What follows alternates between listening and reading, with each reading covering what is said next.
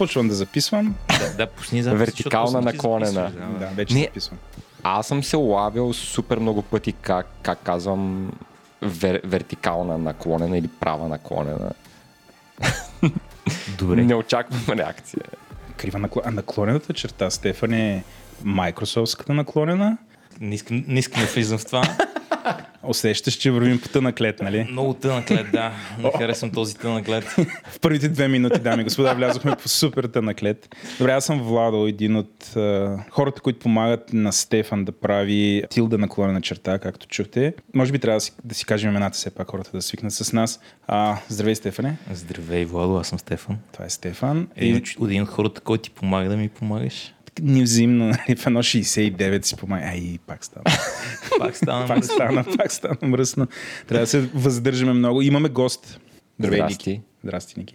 Аз съм Ники. Ники, супер. Аз не съм програмист, дами и господа. Обаче съм се събрал с, може би, един от най-добрите програмисти в България. Те почват сега, се Не, не, не, изчервяват, моля те, кринжат. не, Не, моля те, не казвай не. такива неща, които аз нарочно ги казвам за така Да, предизвикват. да, не, не, не казвай такива неща. няма. Да бъдем скромни. да бъдем скромни. Хора, които програмират.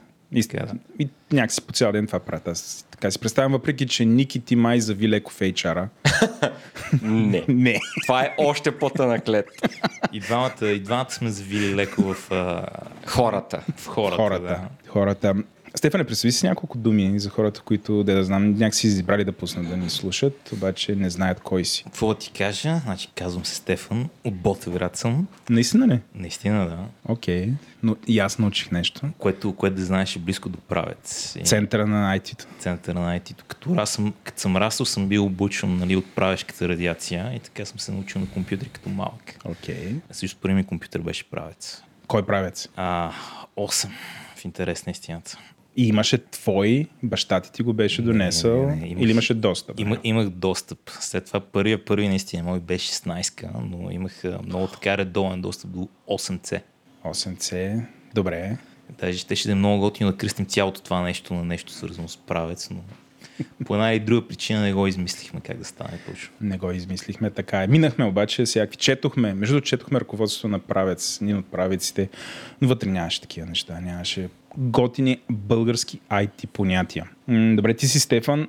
Разкажи малко за опита ти с програмирането. Кога почва? Очевидно от доста отдавна. Значи, почнах като доста малък, смисъл на 6-7 години. Това basic ли е било? Що е било това правец? Чуя се дали... Значи, първо беше Паскал в училище Европа и нищо не научих от Паскал, защото нали, толкова и внимавах с час. Но после вкъщи се позаиграх с... А, имах една дискета с а, един тон, доста неща на нея.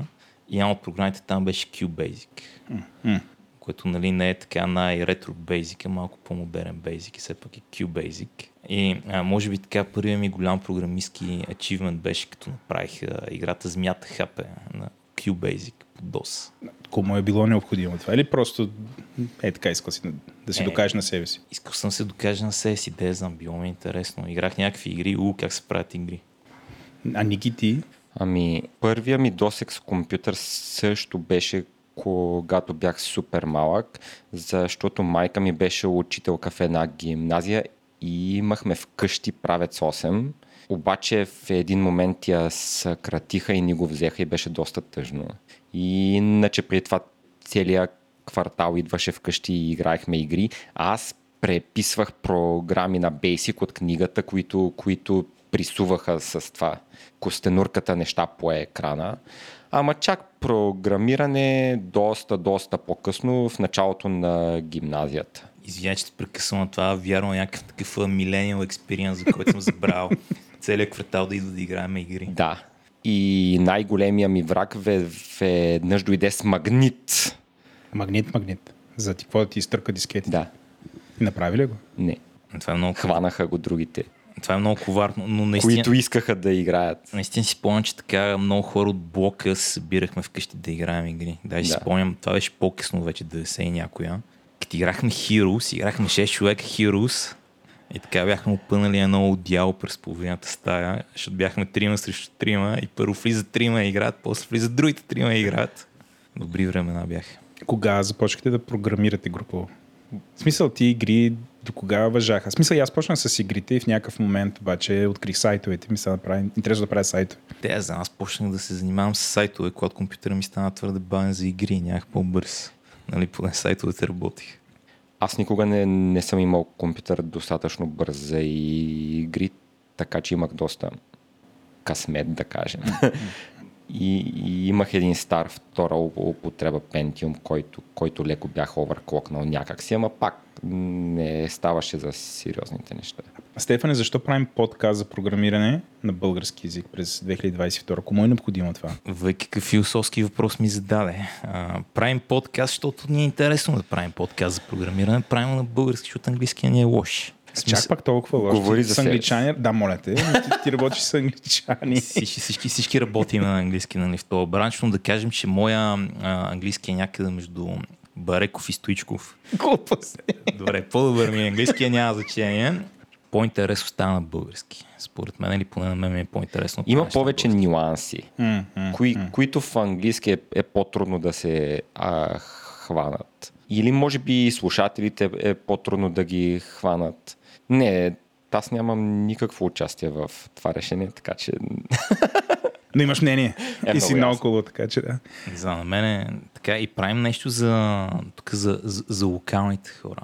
За локалните. Бутиково. Добре. Аз това, значи, потиково е важно да го обясним, защото като си говорихме с теб преди около седмица и половина и ти каза, че не си представяш това да бъде някакъв масовия подкаст. Ти си каза, че би се радвал между 100 и 300 човека да ни слушат. Колкото толкова. Сега, нали, целта не е да направим някакви числа или нещо такова. Целта е да си говорим някъде за по-такива програмистски теми, програмистки, програмистки. Много от нещата, в които са ме канали наскоро или където съм бил наскоро, са били рано или късно захождат към менеджмент, към лидершип, към ето тези неща, които хубави неща са. Имам какво да кажа по тази тема. А ми се говори за другото. Говори ми се за по-така хардкор технически неща. Ти колко години вече? Над 20 години? Сигурно с над 20 години програмираш. Все още ли имаш тази страст? Аз това, което съм забелязал, поне това, което знам за тебе и публичният ти имидж, като излезе нов език за програмиране, ти го научаваш. В смисъл, така ли си пазиш интереса към Е, това не е баш така, защото езици за програмиране излизат постоянно, Ма излизат. а времето е лимитирано. Да, обичам да си играя с различни езици за програмиране. И не знам, ако така съвсем няма вдъхновение, да, т.е. ако съвсем няма нищо интересно за правене, сигурно ще се научи език за програмиране, наистина. Първо в момента уча Go, между другото. Малко съм късно за това парти, но все да. пак уча Go в момента. А, след като научих Rust и по някаква причина открих, че сега искам и Go да науча. Но не е само това. Смисъл, не ми е интересно просто да уча езици. Интересно ми е да правя неща с тези езици. Даже най-интересно ми е нещо да правя неща върху редактора си. Както каза някой в един дискорд преди време, той има Vim, който просто само да конфигурира Vim си. Имам и такива месеци. Ти си Vimagea, не Emaxagea. Е, не съм само и други неща ползвам, но, но да, да кажем, че съм Vimagee. Vimagea. Ники ти, и аз съм по-скоро Vimagea, ако това беше въ- въпрос. това беше въпроса, да. А ползваш ли и други неща? Да. Ти каза, че ще си говорите. Какви са темите? Може ли да дадеш примерно 3-4 потенциални теми, които тук ще си говорим? Ще видим, ще видим. Така, нека да, нека да държиме аурата на мистерията около всичко и да се опитаме по този начин да зам- замаскираме изключително agile MVP начина, по който правим този подкаст. Но днес с Ники си поговорим малко за TypeScript в интерес на истината. Какво е Но TypeScript? TypeScript е език за програмиране. Това го знам, ама за какво го ползвате? Що- Мисля, що, що, е на, що е на мода сега? Ще ти разкажем след малко. Добре. Мисля, че първо, Избързвам. Мисля, че избързваш. Мисля, че първо искаш да ме поразпиташ малко за подкаст. Да, ами, аз как те питам за гостите, също обаче ти представяш, че се опъваш на темите, едва ли би казал... Какви... Добре, кажи какви типове хора ще идват. Очевидно ще са програмисти или... Е, програмисти ще са и ще си говорим за или неща, които на мен са ми интересни, или неща, които на тях са им интересни, или нали, стискаме палци тук на неща, които и на двете групи са интересни. Но ще опитам да са по-такива интересни технически теми за програмиране. Аудиторията ще си бъдат програмисти. Програмисти. В Смисъл, като няма нищо менеджерско, лидерско. Аудиторията е на който му е интересно. Може да сникнем нещо менеджерско и лидерско в Да. някакъв момент. Ма такова, да ги изненадаме. Те така му идват и очакват да се говори за кота, да се леят и бам, чай сега тук да е. Кой знае, кой знае. Кой знае, ще бъде agile. Да. Ме ми харесва много това за agile. Да знаете, хора, почваме, имаме само име за момента. Дори нямаме лого. То логото, логото е буквално името, само че е написано по-кратко. Не сме го нарисували? Стилизирано. Стилизирано. Стилизирано, да. Бе, така да се каже, не си, не си нов за подкаст сцената. Преди време правиш, включая, аз съм ти гостувал в един подкаст, който се казваше Force Push. Защото този разговор не се води там в момента. Сега не мога да спомня да си ми гостувал в Force Push. Не точно гост, но водихме. Да, помагаш в някакъв момент, това е вярно. Да. Значи, Force Push е един такъв фирмен подкаст, който е на, на, на да кажем, работодателя ми в момента. И покрай правенето на това нещо има, има няколко логистически предизвикателства. Нали, първо, трябва да се мисли за employer branding. Миски за employer branding трябва да ходим в по-популярни, интересни теми, теми, които са интересни навътре и навънка. Докато на мен ми е интересно какво ще стане, ако ходим към по-фринч теми, които са ми интересни само на мен. Нали, ако говорим 30 пъти за някакви много напреднали вим истории или някакви много пробити езици за програмиране, хората в фирмата няма гледат добро око на това, докато на мен това ми е интересно. И логистическия проблем е, че там всеки път трябва да се вземе някой от фирмата, да се намери тема, да се организираме, добре да сме няколко човека. Всичко това е много логистика. Защото хората в крайна сметка не са там да записват подкаст с мене, а са там да работят. Пък на мен времената, които са ми удобни са след работно време и така нататък. Пък не искам да ходя на хората и да им казваме, елате, записваме подкаст след работно време. Нали? Това не е такова, не е добра практика.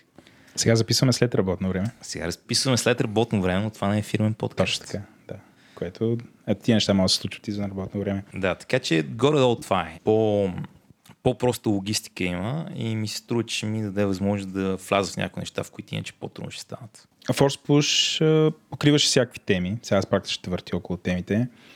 А тук си доминиращо за програмиране, но най-вероятно ще е в различни контексти. Нали, така, все пак е добре хората да знаят нещо, какво могат да очакват от нас. Примерно, ще има ли програмиране в, за DevOps? Ще има, ще има DevOps някакъв момент, да. Това да. е нещо, което ми е интересно. Да. Няма да се ограничим, примерно, веб програмиране. Няма да се ограничим веб програмиране. А, така имам широки интереси в програмирането. Имам и а, достатъчно хора, които познавам, които също имат широки интереси, така че живот и здраве.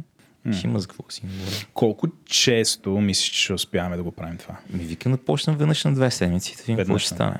Добре, веднъж на две. Ние не сме мислили за рубрики, но тук пак стигаме до Agile компонента. Може би ще има рубрики, може би няма да има рубрики. Това справедливо ли е така да се обясни? Тук Ники Вол ни вкарва в някакви а, професионални подкаст истории, които са популярни в неговия синдикат. Не знам ли знаеш, но те имат подкаст синдикат. Ясно в който участваме в момента. Абсолютно. И това знам. Да, ще видим какво стане, стане. А той Ники е в синдиката, ти не знаеш. От всякъде. Там лърква в каналите и той. Ох, този чат на Говори интернет е нанесъл толкова щити на БВП-то. Което ми напомня, ще направим ли канал за това нещо в... А, така, значи това трябва да го кажем. Да, ще има канал за програмиране, програмиране, в който ще си говорим за програмиране. Той ще си говорите, защото аз освен да казвам, е много хубаво. Тилда Слаш. Ще се казва Тилда, Тилда Слаш Хоум. Не съм го измислил още. Да се надяваме, че Дискорд позволява такъв, такова е, ще да го напишеш на... Тилда Слаш на кирилица, да се знае. Не може на кирилица там в О, верно не можеш. Каналите, да. Най-голямата драма. Добре, сега, ако това, което говорим ви е било интересно, присъединете се към Дискорда на Говори Интернет. Да. За целта ще трябва да ги спонсорирате в Патреона им. Но това по принцип е добра идея. Това е добра идея. Аз да, да знам, ако съм програмист и ще да мога да си говоря с някакви такива хора, да имам достъп до тях. Това е супер. Стига, стига си надувал егото. А, не, не, не, не. Вие нали, ще каним и гостите там. Каним и гостите. Цяло, те ще са интересни. Програмисти имаше предвид. Да, имам предвид програмисти, да, които... Оф, целият говори интернет е поштраклял по Дискорда на някакъв псевдопрограмист, дето всички влизат вътре и кринджат. Не знам, Ники, ти запознат ли си? Как Чувал съм, ама да. Дори не му помня името на този човек. И аз съм го забравих, то може би ако... Аз да, но... не съм го помнял. Да, Стефани, има някакви хора, които си правят Дискорд и вътре влизат и намамват някакви деца и им обясняват как за каулене 6 месеца ги правят фул стака, ама не фул, фул, фул стака G. И да взимат по, по 20 хиляди лева. Поне. На час. Добре, т.е. Ние няма да правим това. Тоест, казваш ми, има някакви хора, които правят някакви дискорди и са много така... От... Лудаци. Отделени от реалността и говорят глупости. Да, но ние с теб няма да правим това, нали? Тъма ще кажа, че това е лошо, че ни бъдат конкуренция. Но добре, ще се опитаме да не правим това. така, да, да е по-земно, добре. добре. добре. А в Говори интернет има реклами и дарения, ако някой иска такова нещо. Или за сега не го мислиме. За сега не го мислиме. За сега не го мислим. Добре. Да, но от друга страна, ако някой толкова много... Така, говори интернет е хубав популярен подкаст. По-добре хората Да там да рекламират и да дарят. Да. Така сме се разбрали, така че да. Ако мене ме питате защо говори интерес се забърква в цялото това нещо, хора над 50% от аудиторията ни са, хората се определят като IT, съществена част са програмисти, също време говори интернет почти не продуцира такова съдържание, така че за нас това е някаква форма на на фен сервинг, а, да им предоставим още допълнително съдържание, което е супер интересно. Стефане, ти как, какво ще коментираш? Какво, какво, какво стане, стане. Какво стане, да стане. знам. Слагаш много високи очаквания. Е, не, това са супер ниски. Добре. TypeScript. TypeScript. Какво е TypeScript? Добре, Прие, прие влезем това, много интересно да си поговорим малко как сме събрали с Ники. Значи, Ники, не знам дали знаеш. Мисля, че знам, но, но кажи. Но, но така, покрай курсовете в ФМИ, които води от известно време. Аз сам съм известен като човека, който води курсовете на Ники Бечийски. За винаги в твоята сянка ще бъде. За винаги в твоите сянка. Административна сянка да отбележим. Владо, ако ти не знаеш, в ФМИ водихме няколко курса, един по Ruby, един по Python, разни такива работи. Водили сме Rails, Clojure. Мои Rails, програмисти са идвали на курс по Python при теб. Намират се такива хора от време на време, да. После са работили при мен, добри програмисти бяха. О, После ме напускали. убеден съм, че сами се научили. Да. Надявам се аз и Ники поне малко да сме помогнали. Е, беше ни забавно, така че... И това е вярно. Но с Ники колаборирам от а, доста време, сам по една или по друга форма. Първо правихме курсове преди горе от 10 години. ако не 15 повече. години беше, 15 години, да. минаха от първия курс по Python, който, който правихме заедно. Така е, 15 години бях, наистина. Спомням си. Може би трябва да го отбележим някак.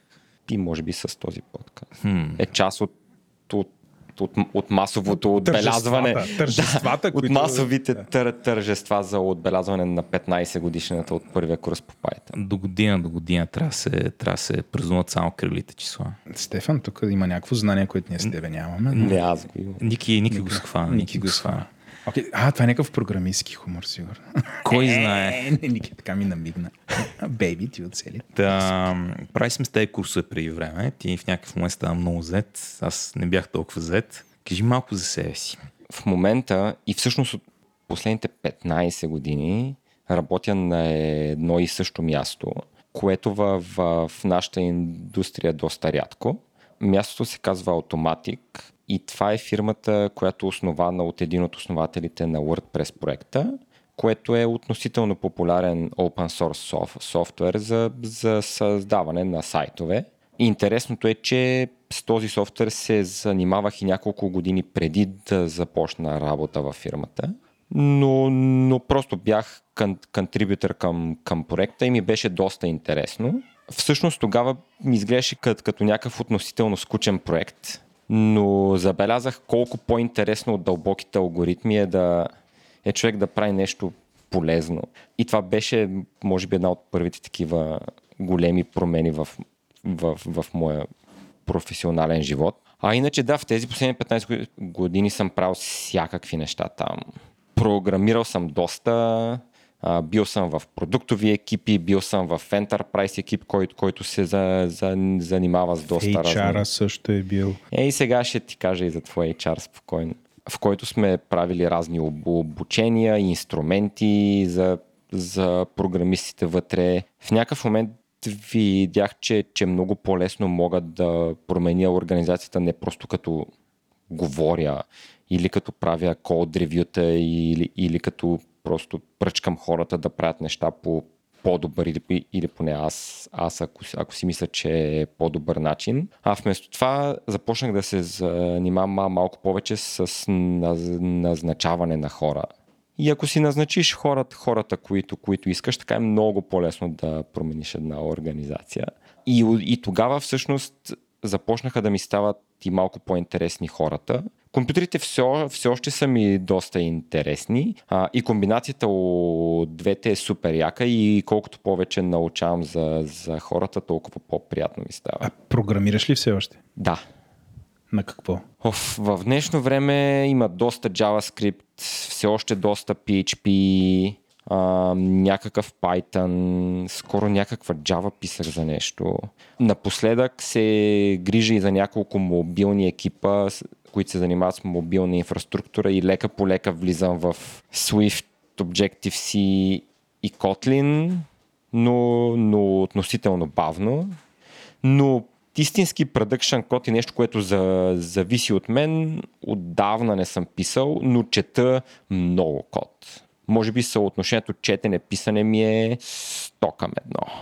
Swift е много яко. Между... И това ще е много релевантно за TypeScript. Добре, дай направо да, да си мятаме по същество. Значи аз съм а, така доста, доста ентусизиран от а, TypeScript, ако трябва да сме честни.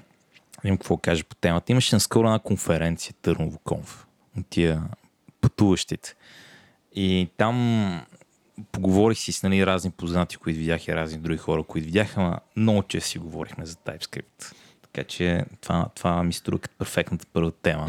Много ми е при сърце в момента. И аз ти имам някакъв опит с uh, TypeScript. Твоя е в по-голяма организация. Може, моя може би е малко по-хендзон, но пак нали, не е в малка организация. И сега дай да разкажем, да разкажем какво е TypeScript всъщност. И как, как би го обяснил? TypeScript е инструмент за проверка на типове в JavaScript. Знам, че звучи доста тъпо и абстрактно и може би е, но някакси аз лично още не мога да го възприема като друг език за програмиране, което мисля, че и доста други хора правят и мисля, че не е най-практичното, не е най практичната гледна точка към TypeScript, но все още не мога да се оттърва от това си разбиране за него, като за нещо, което проверява типове, а не като истински език за програмиране. Добре, това е много интересно, че го казваш, защото в известен смисъл не е истински език за програмиране. Има много малко неща, които TypeScript слага отгоре върху JavaScript. На практика език е същия, просто е типизиран. И а, нали, пишеш на нещо, което много прилича на JavaScript, обаче има типове и се компилира до JavaScript. Нали, препроцесори би трябвало всички сме виждали достатъчно в JavaScript света. Но за мен е TypeScript е най-якото нещо, което се става в JavaScript последните години. Между другото, не знам ти от колко време пише JavaScript, но аз пише JavaScript от 90 и някоя. И аз. От, от времето на MM долна черта preload. От времето на Netscape навигатор. Ето е същото. Да то половината в MM на черта прилод беше за да работи на Netscape. Ваши. Тъй да е TypeScript. Значи език за програмиране или просто JavaScript с още малко синтаксис. Компилира се от JavaScript, има типове, има типова система и има компилатор, който проверява, че типовете съвпадат. Какво друго би добавил? Искам да добавя малко тривия, която доста ми влияе на мен. И израснал съм с Pascal. И съответно първите ми такива истински полезни програми бяха написани на Delphi. И като цяло бях доста впечатлен тогава от инструментите на Borland, за разлика от инструментите на Microsoft за програмисти. И супер много ме кефеше типовата система на Delphi, защото дори като ученик в гимназията с базови а, умения по обектно ориентирано програмиране, всъщност си я разбирах и беше използване на обектно ориентиране в най-чистата си и всъщност относително полезна форма. Като наследявания, имаше си типове за бутон, който наследяваше някакъв контрол и, и всичко се вписваше идеално, което в, в, в, последващата ми работа с обектно ориентирано програмиране изобщо не беше така. Всеки е виждал абсолютни и пълни огромни мазаници с, с, с, с, с типове. И след това Интересното е, че Microsoft неха е огромна част от екипа на Borland, за да прави .NET. И един от основните дизайнери на Borland, на Delphi, при това на Borland Pascal, е човека, който прави TypeScript. И според мен това си личи на много нива с дълбочината на мисълта, просто която, която е вкарана в дизайна на типовата система и като цяло в developer experience на цялото нещо. Наистина ли го прави Microsoft TypeScript? Да, да, значи Вол ти може би не знаеш, из мен беше, из мен беше много, с едно време Microsoft бяха някакви зли и лоши. В момента Microsoft са хипстърска компания. Правят, нали, яки open source неща повечето хора ползват uh, Microsoft Visual Studio Code да пишат на Microsoft TypeScript, който после качва в Microsoft GitHub.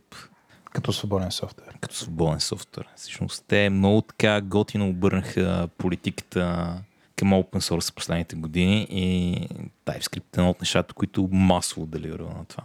Okay. В смисъл, никакви при 10 години ще бъ, пф, да ползвам продукти на Microsoft и лут ли си, в момента съм give me more please. А, 10 години, ти преди 4 години говорихме с теб подобен разговор. Ти още дисваше Microsoft. Това беше само преди 4 години. Сега... Но те са извървели път със сигурност. Значи, също с дълго време аз не исках да ползвам TypeScript. Бях много убеден, че това е тъпа идея. Защото, нали, писал съм Java, писал съм някакви други езици преди това. Занимавал съм се доста с някакви типови системи. И изводът, до който бях стигнал, беше следния. Типовите системи имат две много хубави качества. Те са първо, позволяват ти кода да е много по-бърз, понеже знаеш какви типове имаш и нали, нещата могат да се компилират до много по-оптимален код. Един проблем на Ruby, един проблем на PHP е, че каквото и да правиш, езиците са по-бавни, отколкото могат да бъдат. И второто яко нещо на типовата система е, че ако типовата система е нали, такава пълна-пълна, а не optional, хората, като я ползват навсякъде, ще пази от някакъв клас грешки. Толкова клас грешки не ми се струваше толкова голям поне тогава, но пак пази от някакъв клас грешки. И TypeScript фейлва и двете неща. Нито генерира някакъв по-оптимален код, даже цялата типова система изчезва след като се компилира до JavaScript, нищо не остава. И допълнително по никакъв начин не прави JavaScript по-бърз. Така че бях убеден, не, TypeScript е някаква глупост. Microsoft правят някаква глупост, просто мога да си пише JavaScript като нормален човек. Наистина ли в, в, в твой опит не пази от грешки? И сега моят опит е доста Java. И... Не имам предвид в... Имам предвид TypeScript не пази от грешки. Чакай сега. В твоя случай. Тук си говорим за едно време, преди, преди да открия TypeScript, какво си мислих за него. Аха, схванах. Тук ти, тук ти говоря за, Разбрах. за Past Стефан преди 4 3, 2, Още не помня. Virgin Стефан, преди да стане чат Стефан. А с други думи бях много резервиран към TypeScript. И в един момент тръгнахме да пишем нещо на React. И колегите бяха, дай го направим на TypeScript, в модерно време всичко се прави на TypeScript. Аз бях, вие луди ли сте, нали, каквото казах преди малко, не прави кода по-бърз, gradual typing е optional, е, това не е яко. Те не, не, дай го направим на TypeScript и да видим какво ще стане. Аз бях, добре, айде, ще го направим на TypeScript и ще видим какво ще стане, което е, че ще видим, че ще е тъпо и няма ни скефи. И го направихме и не беше така, беше много яко. Всъщност, По какъв начин беше яко? е, по какъв ли не. Значи, първо, а, А и нещо... какво, извинявай, какво правихте с това? Да, какво произведохте с него? Това е важно да го, да го обясниш. Тръгнахме, тръгнахме да преработваме част от а, системата, която пишем, като single page app, написана на React. Така че неща, които бяха server-side rendered Ruby и код, по една или друга ри- причина решихме да местиме към single page история с GraphQL API. Първото нещо беше, че всъщност ти позволява да пишеш JavaScript, както искаш да пишеш JavaScript. Обикновено, като минеш от един по-динамичен към по-стичен език, трябва много да се съобразяваш с него. И си мислех, че TypeScript ще прави, ще го кара да се усеща като Java, защото някои неща няма как да ги типизираш. Но всъщност не е така. TypeScript е много гъвкав и в общи линии може да типизираш почти всичкия JavaScript код, който би, би, би ти бил естествен да пишеш, ако ме разбираш. Нали, на места подаваш някакво стрингче, да кажеш какво се случва или си леко такъв непрецизен с обектите, които подаваш, не си създал класове за всичко, както би направил в Java, не си създал интерфейси за всичко, както би направил в Java. И си мислих, че като тръгнеш да пишеш на TypeScript, всичко това ще трябва да стане и да е много тромово, всъщност не. Горе-долу продължаваш да пишеш както пишеш, просто много типизираш. И имаш типова система, която ти дава много така добра възможност да го правиш. И второто нещо беше много добър тулинг. Всъщност, тук са малко детайли, но има нещо, което се казва Language Server Protocol, което Microsoft развива. TypeScript не е точно LSP, но за целите на тази дискусия да приемем, че е. Ти дава много удобни инструменти, които карат цялото това нещо да се усеща, както примерно усещах Java, когато учих Eclipse още в началото. Нали, и колко яко, не просто имам компилатор, ами имам среда, която ми позволява да навигирам лесно кода, пазим от някои грешки, давам ми някакви рефакторинг инструменти, които са ми полезни. Да. Autocomplete. Да, ми много силен автокомплит, нали, примерно, това си го спомнях и бях го забрал. Като имаш много силен автокомплит в редактора, много по-рядко прескачаш към документацията. О, да. Запомнил съм почти всички методи на Enumerable в Ruby и не ми се налага да му гледам документацията. Обаче сега ако се направя това нещо за React и за JavaScript, ще ми отнеме много време, докато автокомплита много помага всъщност. И отделно супер много пази от null и undefined грешки Да. Което също ме изненада. Нали? Бях при това дисмисив не бе, как винаги знам къде е мод да имам null и си го проверявам, както всички останали.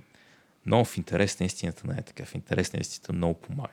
Аз имам въпрос. Ако един програмист в момента иска да учи JavaScript, да научи чистия JavaScript или да почне с това? Какво му препоръчвате? Да почне с JavaScript и а, да ползва Visual Studio Code и Visual Studio Code има начин да прокарат TypeScript нещата си Да. да ти помогна. Това е друго много яко на TypeScript, че на практика работи с JavaScript файлове. Да, ти малко autocompletion. Или това е яко на Visual Studio Code повече, отколкото на самия TypeScript. И на да. двете, и на двете. А те силно си са вързани нещата. Когато направи първия си проект, той от нулата ли беше? Или ти пизирахте някакъв съществуващ код? Не, започнахме от нулата. В смисъл, знаехме какво правим, но почнахме съвсем на чисто. Mm-hmm. И така го направихме нали, proper cutting edge story. Prettier, много стриктен TypeScript, нали, цялата тази хела. А след като започнахте на чисто, доколко мислиш, че крайният резултат и кода, който писахте, ако изключим самите типове, беше по-различен, отколкото кода, който щяхте да напишете, ако ползвахте Vanilla JavaScript? А, това е много добър въпрос. Значи, не беше по-различен като дизайн. Горе-долу всеки път, когато аз поне имах някаква относително JavaScript идея, успях да намеря начин да я вкарам в а, TypeScript. Но това, с което TypeScript много помогна с инструментите си, е да ми позволява да разбирам по-сложен код, защото мога да навигирам в него по-ефективно и така нататък. Така че, да кажем, има една идея по-комплексни абстракции, отколкото бих си позволил. Mm-hmm. И има една идея по-малко структура в проекта, отколкото бих си позволил, но тия неща са файн. Защото Как, какво имаш предвид под структура? ми, примерно, едно време, като пишеш на Ruby и с TextMate, имаш горе-долу нула поддръжка на инструменти. Така че се опитваш да наредиш файловата структура и така нататък. Схванах. Измисляш си някакви conventions. Измисляш конвенции, държиш нещата прости, Да. държиш Разбирам нещата те. структурирани, така че да мога повече нещата с простоват редактор. Като имаш TypeScript и прямо VS Code, Да. Имам- Разчиташ малко повече на инструментите си. Да, има, има малко повече толеранс на това. Нещата са по-сложни, защото инструментите помагат да се справиш с тази сложност. Освен, освен този малък проект, може ли да кажеш няколко думи за цялостния ти опит с TypeScript, от къде до къде се простира? Как, как го нарече малък проект? Въобще не е малък проект. Мъни, това, а, това пър, първоначалното е било голямо. Първоначалното беше голямо, да, направо. Що го заклабе, че? На, напра, напра, кой е друг? направо се метнахме си пренаправяме фронтенда на системата на React. А, извинявай. Простено ти е. Та, опита ми с TypeScript не знам, оттам започна. Това е, на- седнах, научих го, работихме с екипа, направихме голяма част от това, което бяхме билднали в TypeScript и React и GraphQL. Много добре сработих между TypeScript и GraphQL, това е друга тема. И сега, нали, понеже на мен езиците са ми интересни, много задълбах в него, така да го науча добре. Така че разгледах всякакви фринч неща, които има в TypeScript, които я знаеш, я не знаеш, ако го ползваш casually, но аз си поставих за цел да, да, да ги науча и да намеря къде да ги ползвам. О, да, това е много интересно. Стигнали до кода на компилатора? Няколко пъти отварях кода на компилатора, обаче там ми е твърде дълбоко. Направи ми На TypeScript ли е написан? на TypeScript. е На... Или на TypeScript, абе не, на TypeScript е написан със сигурност. В смисъл, не си спомня дали беше JavaScript или TypeScript, там със сигурност е написан на Е. TypeScript. Но имат някои такива много интересни решения в, а, в а, начина по който са го написали, с които не съм, например, напълно съгласен. Известно време четох парсера на TypeScript. И той е много голям файл, са и много дълги имена. Това не е начин по който аз написал, бих написал парсер, но нямам толкова много опит, колкото хората там, така че сигурно по-добре от мен знаят какво правят. А колко беше голям екипа, с който прави този проект? Ми да кажем 5, 6, 7 човека, нещо дух. Разширили се употребата на TypeScript след този блестящ успех? А, разшири се, да, значи първоначално започнахме с един екип, чиято цел беше да направи, да пренапише най-комплексните неща на React, GraphQL и TypeScript и да даде пример на другите как да го правим. И нали, в този процес създавахме малко такива реюзабъл неща, създавахме малка библиотека за форми, създавахме наченки на дизайн библиотека, която да ползваме вътре в екипа и такива неща. И нали, давахме добър пример как се решават сложни проблеми с React. Пренаписахме нали, най-така ход страниците на приложението с тия технологии. И като бяхме готови с това, вече всички започнаха да ползват новия стек на различни места. Кажи ми какъв е твой опит с TypeScript? Ами, моят опит е малко по-различен, тъй като работя в малко по-голяма ор- организация аз по-скоро се занимавам с инфраструктурната част на нещата. Доста от идеите да се ползва TypeScript дойдоха от някои от продуктовите екипи. И аз известно време наблюдавах и известно време някои хора около мен всъщност давахме лека спирачка преди да знаем дали няма да е супер лоша идея. А, в крайна сметка, тъй като доста от екипите са доста автономни, няко, няколко пъти не ни бяха питали. и започнаха да вкарват доста TypeScript. И тогава се позарових повече. Особено се зарових аз лично, за да, за да разбера повече за езика, когато започна да се, да се ползва повече в един open source проект, в който ние много помагаме, който се казва Gutenberg и който е нов редактор и фреймворк, написан на JavaScript за за WordPress Той не беше ли на React? Имам, имам спомен, че имаш някакво, някакво противоречие с Facebook, които нещо да. да го затварят. Това беше много давно. Да, Сана, това какво беше е? доста интересна история, но, но няма да влизаме там. Все още ползва React и е доста, доста голям кодбейс написан на JavaScript, но там интересното е, че е open source и съответно и са, и са намесени много хора, върху които нямаме контрол. А, така че изобщо решението да се ползва TypeScript трябваше да се помисли малко повече.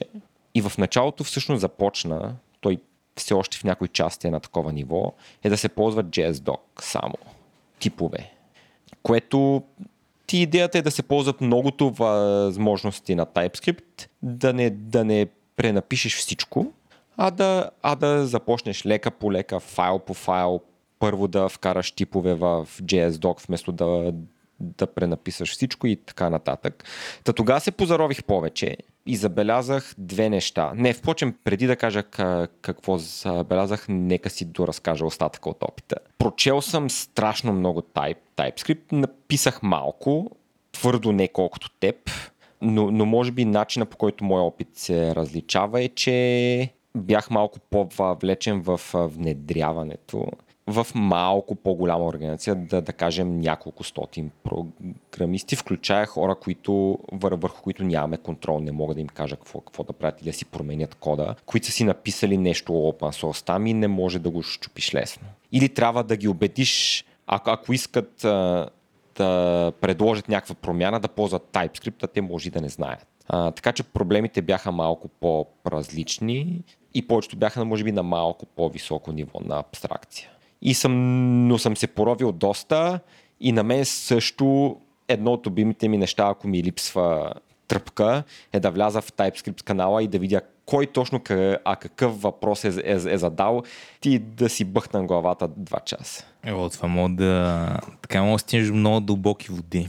Значи, много бързо. Много бързо. То едно нещо, което оцених най-вече покри TypeScript, е, че този разговор те сме говорили поне 50 пъти последните не знам колко години. Разлики между динамичния езици за програмиране и статичния езици за програмиране. И сега не знам кога точно оцених тази идея, но в момента тя е най-същественото нещо, което виждам между тия две неща. На статични езици много по-трудно се правят абстракции, защото просто трябва да си много по-формален и а, такъв прецизен с, а, с как си моделираш апито на това да правиш в един динамичен език, нали, какво, стане това? Мога така да го дунат между последно.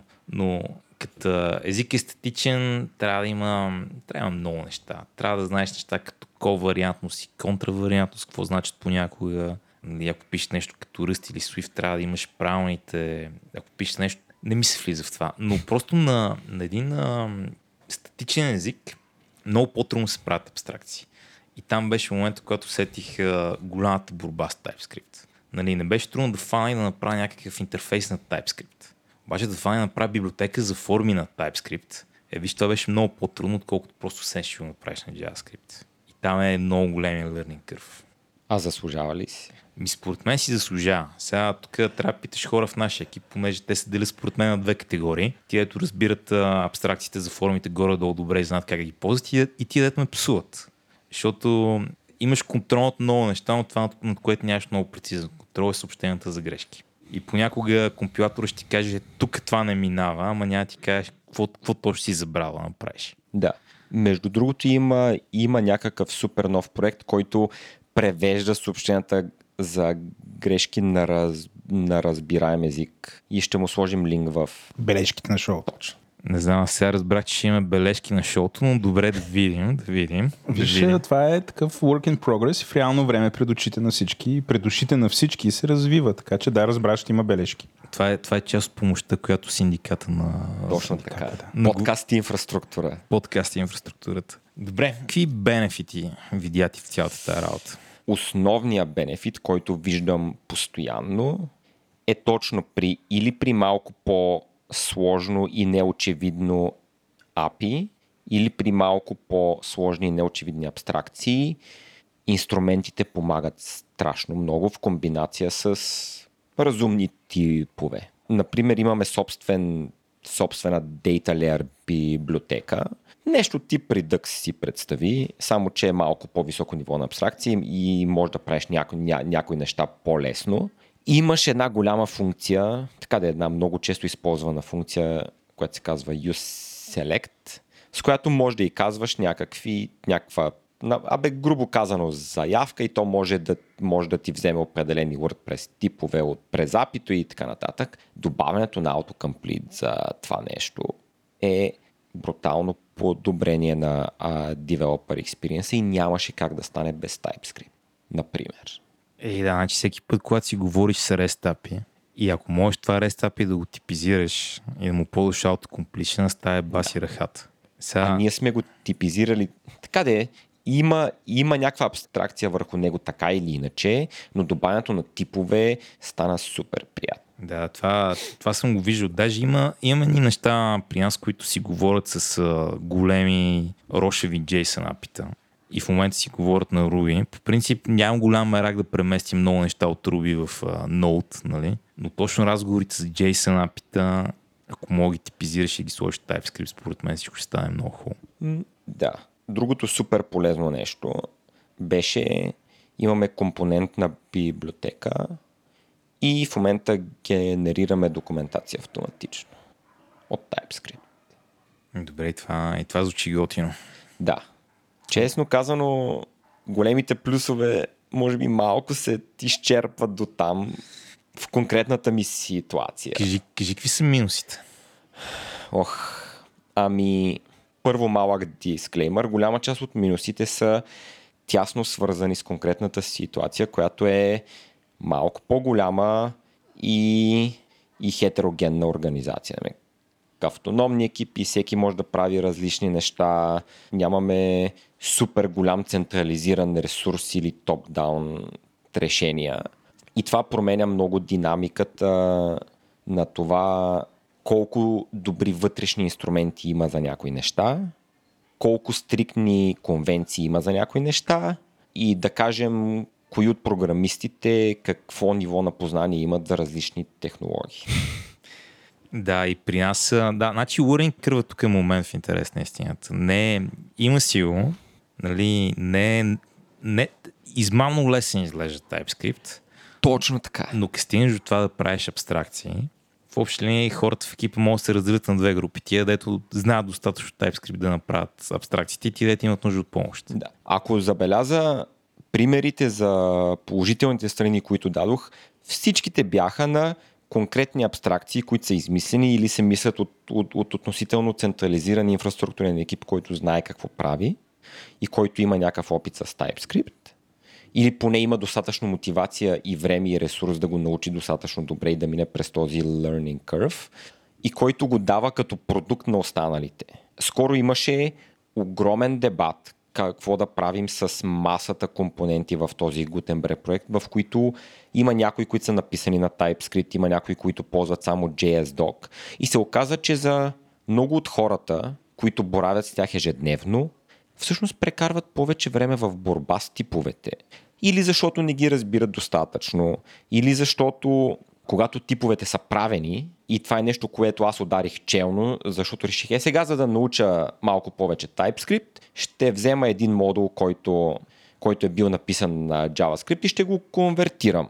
Беше толкова трудно, защото очевидно който го беше писал не беше, не беше мислил за, type, за TypeScript. И това не беше вина на автора по никакъв начин, но просто показва как в много случаи, както ти каза, първо TypeScript е измамно лесен и второ, преминаването или типизирането на стар JavaScript код изглежда измамно лесно, а то не е. Просто ми се искаше да го, да го напиша на ново, което не беше нещо, за, за което имах, имах, имах време и стана една половинчата история, защото този код ползваше типично в, в, JavaScript стил един огромен обект, в който на половината места се ползват половината от ключовите, от ключовете в другата половина, другата, другата половина от ключовете имаше някои вложени обекти, когато на, на автора е било удобно. А, и това да го типизирам, трябваше да взема толкова много решения, които нито ми беше приятно имах вътрешната интуиция, че не правя нищо полезно. Да, добре. Добре, това е така. Всъщност, гледай на каква мисъл ме навежда това. Пак типови системи. А, моите любими. Значи, първите ми така два езика, в които имаше силна типова система, бяха C++ и Java. И едно време, дълго време си мислих, че типовите системи са като в C++ и в Java. И това другото е като Python. После, мисля, че горе-долу по едно и също време сте да учихме Haskell. Haskell, да. Да, и Haskell леко така промени нещата. Там пишеш на типове, а не на Haskell. Да, Половината време. Да, обаче в главата ми Haskell беше, ми то Haskell е Haskell. В смисъл има някаква типова система, да е Haskellската, ма това не са истинските типови системи. Ми това е просто типовата система на Haskell. Истинските типови системи са като C++ и като Java. Обаче сега, бидейки се заиграл с Swift, с Rust, с TypeScript, играх и SoCaml наскоро, и с някои други такива модерни езици за програмиране, не слагам OCaml в този списък, но други модерни езици за програмиране, които имат силна типова система, всъщност всичките са типова система, като на Haskell горе-долу. И това е един такъв много голям learning curve, особено за хора, които не са писали на някои от тия силно, силно типизирани неща, нали, по-така функционално типизирани неща. И просто отнема време. Трябва да мислиш типове. Да. И поне на мен и аз в началото направих грешката, която виждам, че много други хора правят, е да си мислят, че могат да го научат в движение лесно. И за радост се усетих относително бързо, спрях се, прочетох една, е, една-две книги и тогава нещата рязко се промениха, което е като цяло опита ми с повечето технологии. Според мен тази, тази нова мода на learning by doing е много такова doing by doing и хората не а, научават страшно много, много а, ново, ама да не влизаме в някоя тангента голяма. Да, аз, ти, си ме, ти си ме научил на това. Значи, Вало, ти не знаеш, но Ники едно време мене ме научи, че винаги искаш да разбираш нещата едно ниво на абстракция по-надолу, отколкото ти е нужно. Това економически ефективно ли е за организациите, в които работите? Ми краткосрочно изглежда сякаш не, ама дългосрочно също се доста ефективно, защото предотвратяваш да се застрелиш кръка по много различни начини. Аз така като ви слушах, един девелопър, колко време ще му отнема да научи TypeScript, за да, да, да знам, сега doing by doing fine, ама нали да, някакси да може да свърши някаква истинска работа? Ми, а, според мен една седмица. И, да, то няма, да, бе. и то няма нужда една седмица да, по 8 часа на ден да седи и да чете. Защото знае JavaScript вече. Да, Тоест, да. това всъщност той трябва да знае. Просто това е някаква надстройка. Прочита една книга, според мен, три пълни работни дни са страшно добра инвестиция за всеки един JavaScript програмист, който, който влиза в TypeScript, но, но да се потопи, да прочетем кое, кое беше. Programming TypeScript, например. Или Learning, или Programming. Да. Двете книги на време. Да. Отново ще, ще има в бележките на шоуто. А, и да направи няколко упражнения, да прочете малко от техния код, ако имат във фирмата, или да направи там упражненията в книгата. А, ако се занимават с React, да си потърси някой туториал или нещо там. Това Да. ще е супер добра инвестиция. Относително, относително се влиза в интерес на истината. В смисъл за... Да. Зависи колко си опитен, но за ден, два, три, като, като нищо може да се понаучи на достатъчно TypeScript да започнеш сега. Освен ако не ти е много познато от някъде другаде, това да правиш по-сложни неща с типови системи, това ще дойде по-късно, но ще дойде. Да. Добре, дай да влезем малко в детайли, си поговорим за какво прави TypeScript много характерен. Защото представям си сега до момента и доктринираме хората колко е як TypeScript. Аз не правя това. Ти Аз- правиш това. Аз правя това, да. За протокола Стефан е човека с силните мнения. Той е испанската инквизиция и догма ма, мастера. Аз съм фурнаджийската лопата. Да, мисля, мисля за себе си по-скоро, като, както и да е, няма значение. Испанската инквизиция на страна, моята теза отново е, че TypeScript е едно от най-яките неща, които се случвали напоследък. Особено в JavaScript. Но дай да забием малко детайли, да дадем на хората малко цвят. Какво е интересно, характерно в TypeScript? И първо ще започна аз да дам един пример и после, после си ти.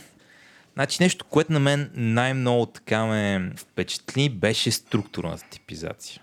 Познат ли ти е този термин? Да. Сега някой ще му е непознат обаче. В общи линии има две неща. Едно, едното, което се нарича номинална типизация, другото е структурна типизация. В номиналната тип имаш, примерно, не знам, едно нещо, което има хикс и y атрибут и двете са числа. Имаш две такива неща. Едното се казва точка, другото, да кажем, се казва вектор. Нали, тъпи феми примери, ако щеш. В Java имаш клас point и клас vector и това са два отделни класа, въпреки че имат едни и същи данни. Това се нарича номинална типизация. Да, и ако подадеш на една функция point, а тя очаква вектор и ще получиш грешка. Да, това няма стане. А, в TypeScript не е така. Ако едни неща имат една и съща структура, са едно и също нещо. Ако нещо има x number и y number, няма значение ли си окръстил point, няма значение ли си окръстил вектор. Едно и също. Мога подадеш всичко друго, което има тия две атрибути там. Което, нали, първо е много яко, защото на много места те карат да даш глупави имена на неща, на които не мога да им измислиш глупавите имена. Не знам колко си писал Java и колко интерфейс си писал в Java, но много често в Java, ако се опитваш да си много такъв а, книжовен в писането си, имаш супер много малки интерфейсчета с най-тъпите имена на света. Докато тук това изчезва просто. И също нали, много по-лесно се интерфе... интерактва с някакъв код, който някой друг е писал, защото няма нужда да се... Трябва да усетиш малко, но тази структурна типизация много помага. Разбира се, вкара и много сложно, защото всъщност всички тия типове са в една иерархия от суп, субтипове и супертипове. И сега има там едни много интересни неща от покрай къде мога да подадеш нали, супер тип, къде мога да подадеш подтип, кога е валидно, кога не е валидно, което няма за да но структурната типизация на JavaScript беше едно от най-яките неща. Позволяваше ми да не давам имена на някакви неща, на които не искам да давам имена. Направо си инлайна типа в някои функции, за които за мен това е файн. И правеше нещата да работи много по-благо, отколкото в някой език Java. Супер беше за мен това. Да. Ами, е, моя любим фи, фичър е директно следствие от твоя. И то е, че в 70% от случаите всъщност няма нужда да пишеш тип, а TypeScript си го, си го познава и продължава нататък и в същото време проверява типовете. И това става, става дума основно за разни локални промени или, неща, които подаваш на, като аргументи. Ако си напишеш веднъж аргументите на функциите, типовете на аргументите на функциите, огромна част от работата е свършена. И като още едно ниво на следствие от това, всъщност много често, особено ако става дума за публичен интерфейс, може дори да не пишеш типове в кода, ако това ти е проблем и ако абстракциите са, са окей, може, може просто да си ги напишеш в един допълнителен файл и това да ти е цялата TypeScript работа.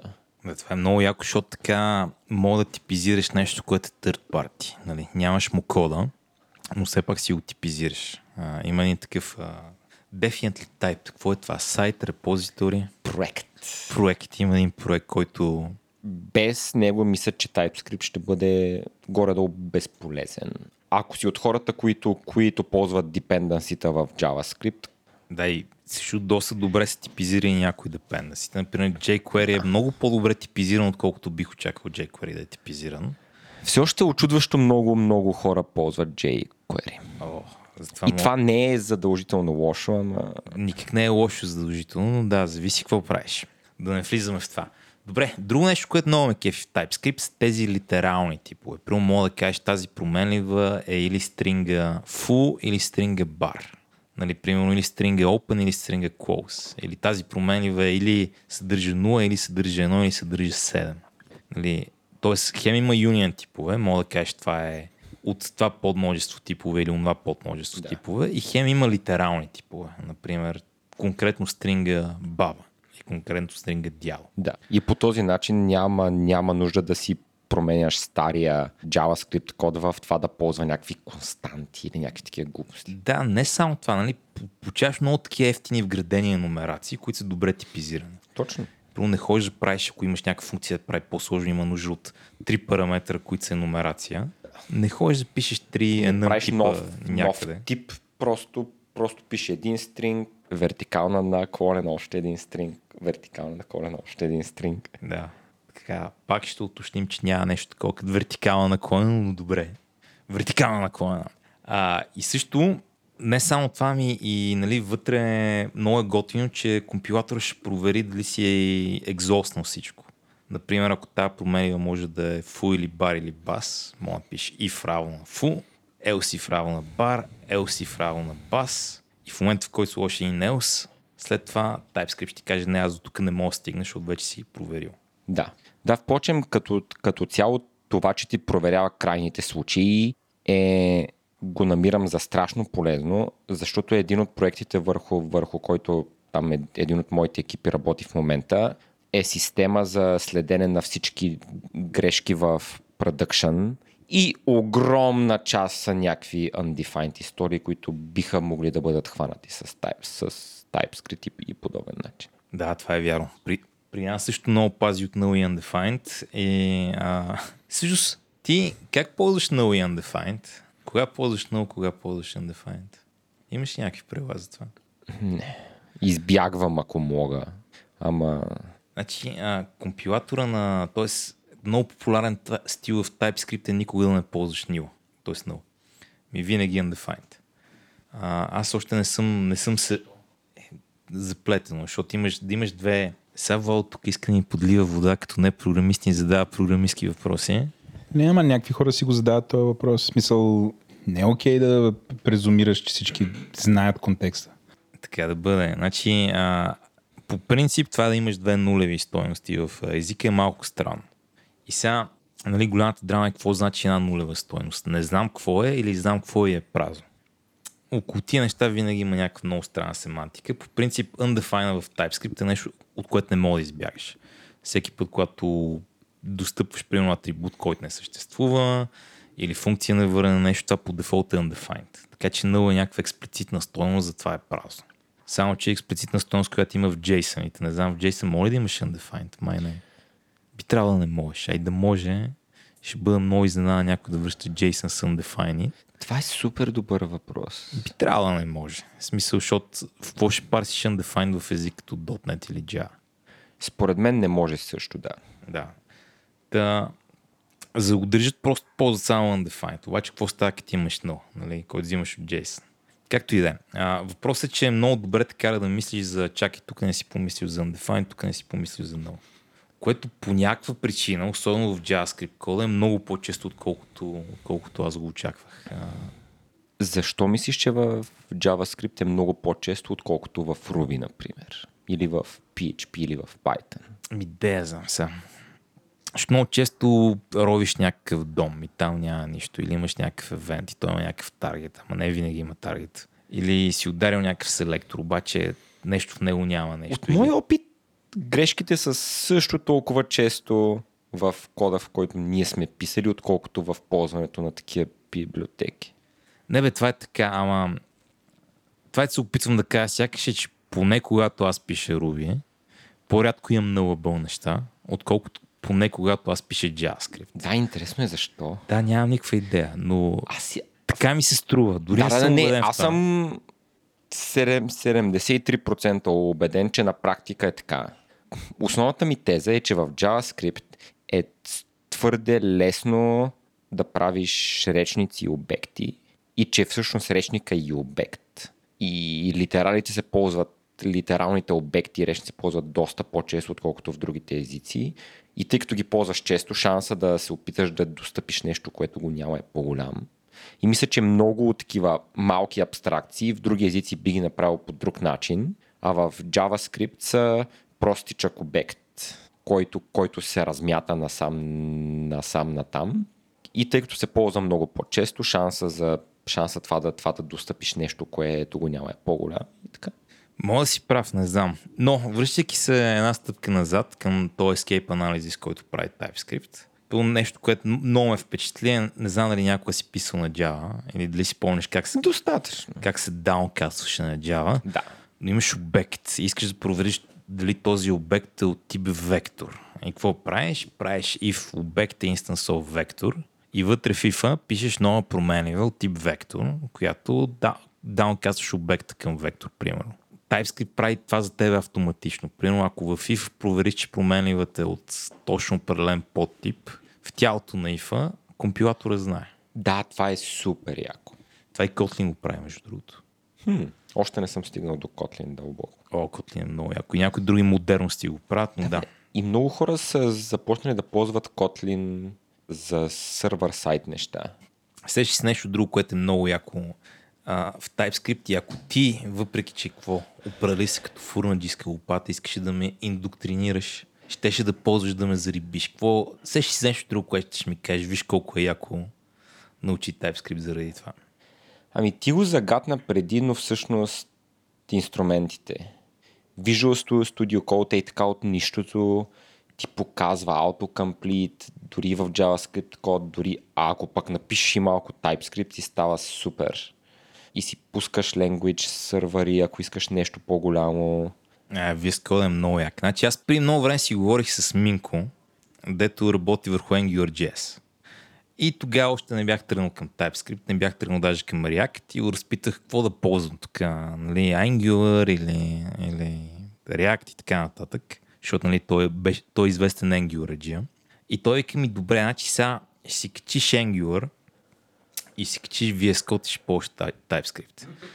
И аз бях, е, лут ли си, аз съм Vimagine, как ще ползвам VS Code? Ти, нали, базикаш ли се с мене, как аз един Vimagine ще ползвам VS Code. После писах известно време мобилни приложения, никой не ме питаше. iOS се пише в Xcode, Android се пише в Android Studio и това е.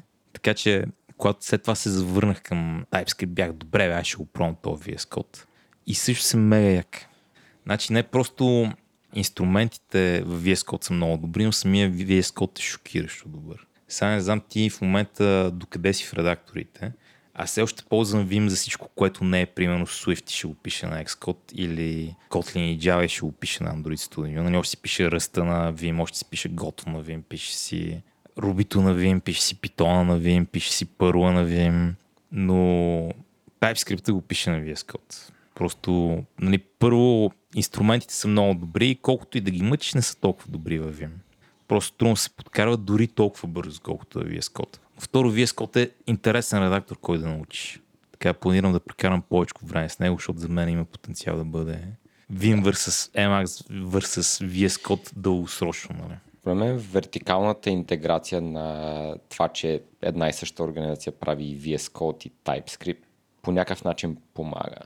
Е, много помага. Също по някакъв начин пречи, защото както си говорихме, тия сървъра не е точно LSP, но определено... Просто е лик и абстракция, Да, което не винаги е най-лошото нещо, ако искаш да свършиш работа. Важи. Но определено е много добър Да. инструмент. И там е важно, че те искат да свършат работа, защото вътре в Microsoft ползват много TypeScript, а за тях винаги е било важно още от истинския Visual Studio Code времената цялостното преживяване на програмистите с езиците, на които пишат, а те си пишат и езиците, да бъде супер. И това, че ако, си, ако им се наложи да си напишат собствен отделен сървър като тия сървър, това е малка цена, от която печелим и ние. Аз си мисля, че по-скоро LSP-то се зароди като идея след тия сървъра. Да, но... да, да, но то е екстрактнато като, като абстракция, ама никога няма да е толкова полезно. Важи, важи. Добре. А, има ли нещо, за което ти не би ползвал TypeScript? Ами, сега имаме доста сериозен вътрешен разговор дали изобщо да продължим да ползваме TypeScript. Разкажи повече. Това и на мен ми е интересно. Да, както казах и преди малко, още не сме направили достатъчно добро проучване, но много от хората прекарват повече време в борба с типовете, отколкото в писане на код. И още не сме направили достатъчно добър анализ, за да видим дали от чисто, как да кажа, економическа гледна точка има смисъл да се ползва TypeScript в наистина масово. има много други варианти. Първо, за абстракции, които са по-централизирани и се създават от екипи, които, които знаят какво правят с тези абстракции и, и специално абстракции, библиотеки, апита, които произволни хора рядко пипат, за тези случаи е супер.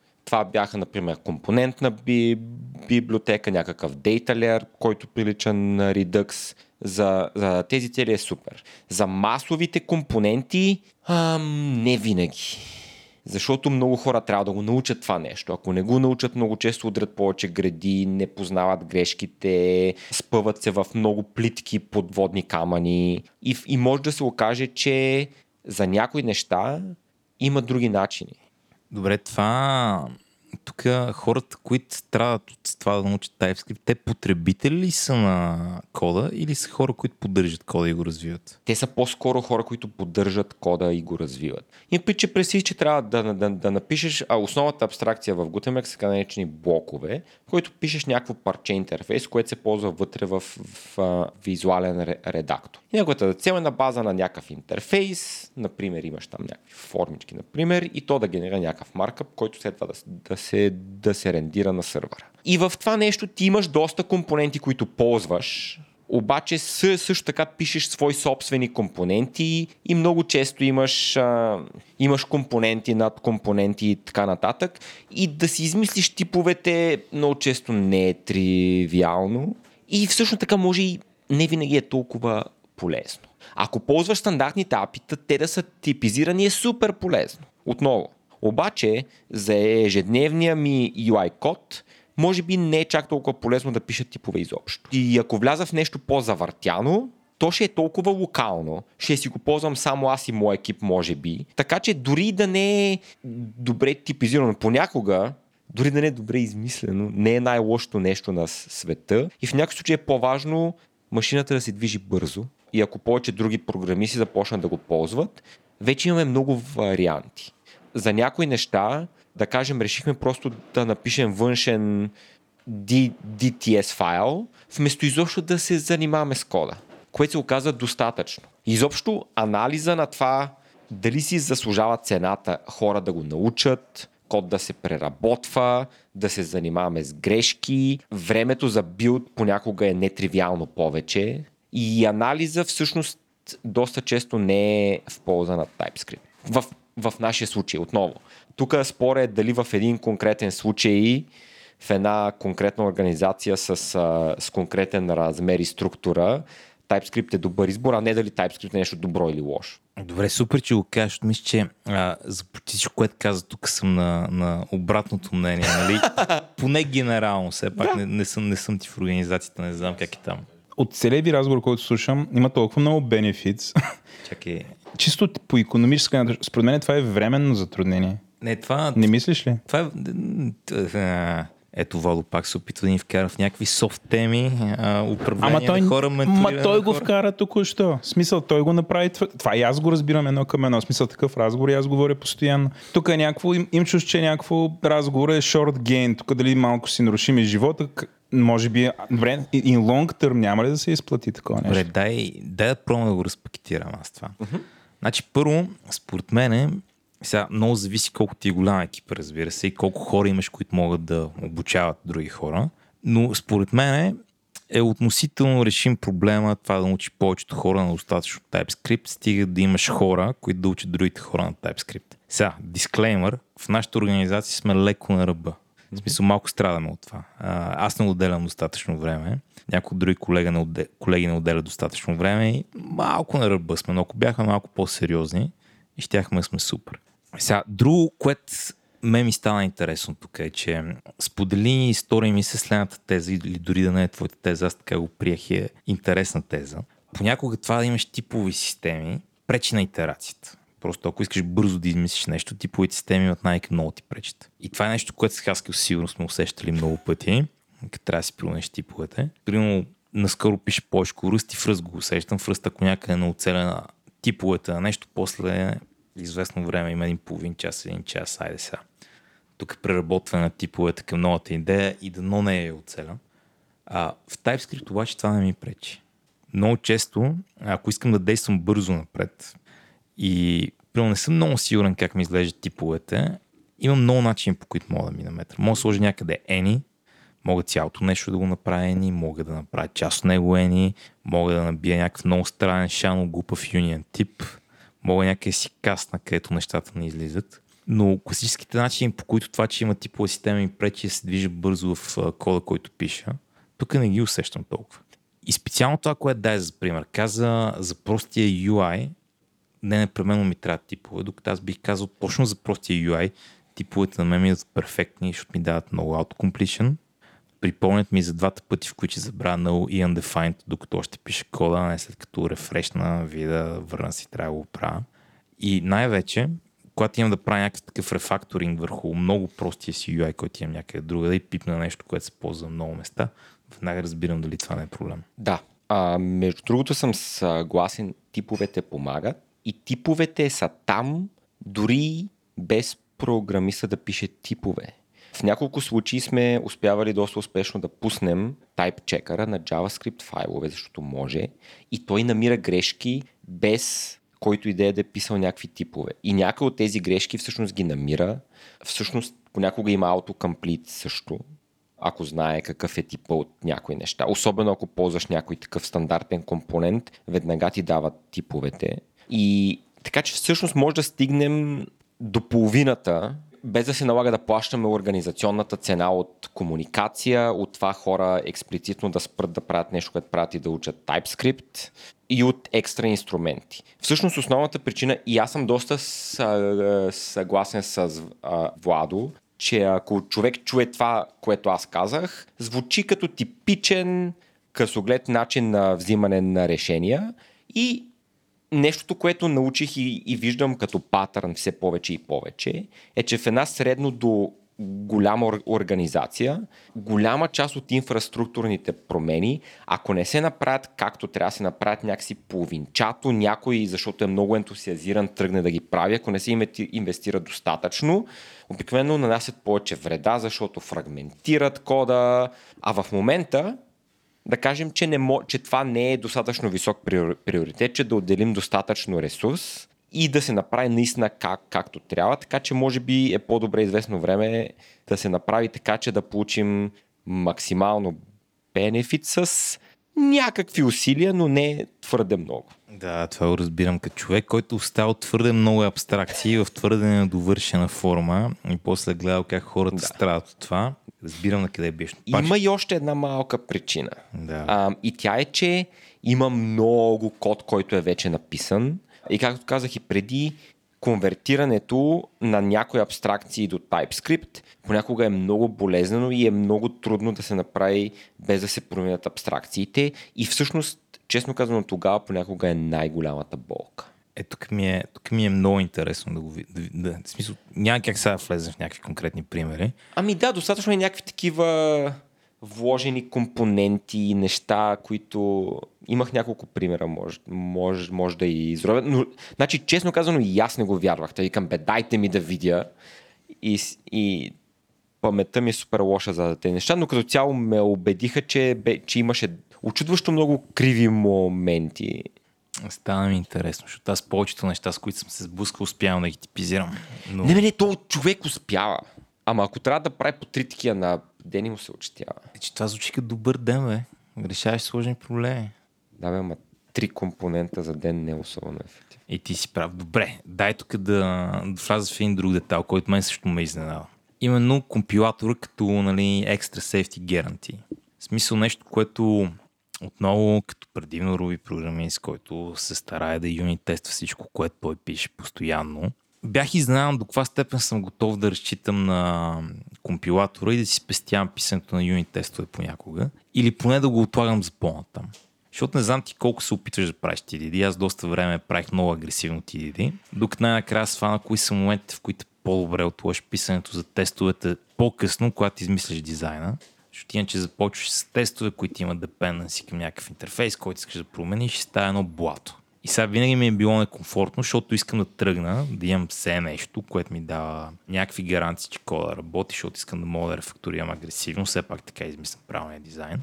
И искам да пиша тестове, все пак. Но много ме изненада до каква степен TypeScript ми позволява или да отложа писането на тестове, или да си спестя някои тестове, които в Ruby бих написал просто е така, да знам, че кода минава там. Какви тестове? В смисъл разни крайни случаи, е такива типични no... Понякога крайни случаи, понякога и съвсем такива базови случаи. Нали? Примерно, какво ще стане, ако тук подам no? В TypeScript няма го пише това, защото не мога да подам no. Да. Или дай тук да тествам, че съм проверил всички случаи под някаква форма или че ако имам непроверен случай, кода ще хвърли exception. Тук не ми се налага, защото компилатора ми гарантира, че не мога да хвърля непроверен случай няма пише тест за него. И знам, че като добавя нещо в енумерацията, компилатора ще ми даде грешка, защото така съм подредил кода. Нали? Но генерално ми даде, ми даде просто едно такова една увереност а, от това, че кода се компилира, която е увереност, нали, като пишеш Haskell, но не е увереност, като пишеш Java, например. Това, че Java кода ти се компилира или че C++ кода ти се компилира, също значи много малко. If it compiles, ship it. А, а. So, не е баш така с TypeScript, нали? Ако кода се компилира, всичко е точно, но пак беше много повече, отколкото очаквах да бъде. Какво друго имаш да кажеш ти по тази тема? Споменах вече, но мисля, че доста подценихме някой от Legacy кода, който трябваше да се типизира. Е, сега даже гледахме на една среща с мои колеги. Имаше някаква функция, която в единия случай приема един аргумент функция, която приема компонент, а в другия случай това нещо можеше да е просто някаква стойност, която... Нали, в един случай получаваш стойността от, от функцията, в другия случай даваш директната стойност и имаше няколко разклонения в функцията, които бяха супер гадни за типизиране. И пъче стана накрая, но конвертирането беше далеч от тривиално. И мисля, че всички хора, които преди това се занимаха с конвертиране на подобни неща, някак го, го подцениха. И тук идва нещо, нещо друго, което забелязах наскоро, е, че всякакви такива миграции в много случаи много по-успешно се правят от малък централизиран екип, който в един момент е ударил всичките камъни и ги прави за много често всъщност порядък по-бързо, отколкото ако се разпредели между много по-голяма група от хора. Да, с това последното съм напълно съгласен. Обикновено, когато имаш а, хора, които имат времето да влязат много дълбоко в проблема, това работи по-добре, когато проблема е сложен, отколкото толкова фърлиш проблема на всички и всеки е се оправя по един Да. Добре, аз а, бих така затворил темата по същия начин, по който бих я започнал. Именно TypeScript е мега яко едно от най-ексайтинг нещата, които аз съм виждал в Web последните няколко години. Просто много добре дизайнът език, с много културна типова система, с много гъвкавост, с много як VS Code около него. И а, да си говоря на моя въпрос, аз навсякъде бих ползвал TypeScript. Просто нямам причини да не го ползвам някъде. Ако правя библиотека, то който прави ползва библиотеката, ако не иска да учи TypeScript, винаги може да я ползва през JavaScript ако правя нещо малко, оверхеда на TypeScript е нисък. Ако правя нещо голямо, оверхеда на TypeScript а, се превръща в много голям бенефит. Дори сега тук се занимавам с някакви малки релс неща. Не си виждал новия релс, но там DHH съвсем мина към простовати истории, нали, а, импорт мапове и много ванила JavaScript без препроцесори. Дори, дори на фона на това съм готов да приемам малко екстра комплексити от TypeScript компилатора и малко препроцесинг, за да получа тия бенефити. Освен ако не правя най-просто нещо на света, ако нямам буквално сторя JavaScript код и знам, че никой няма ги пипам.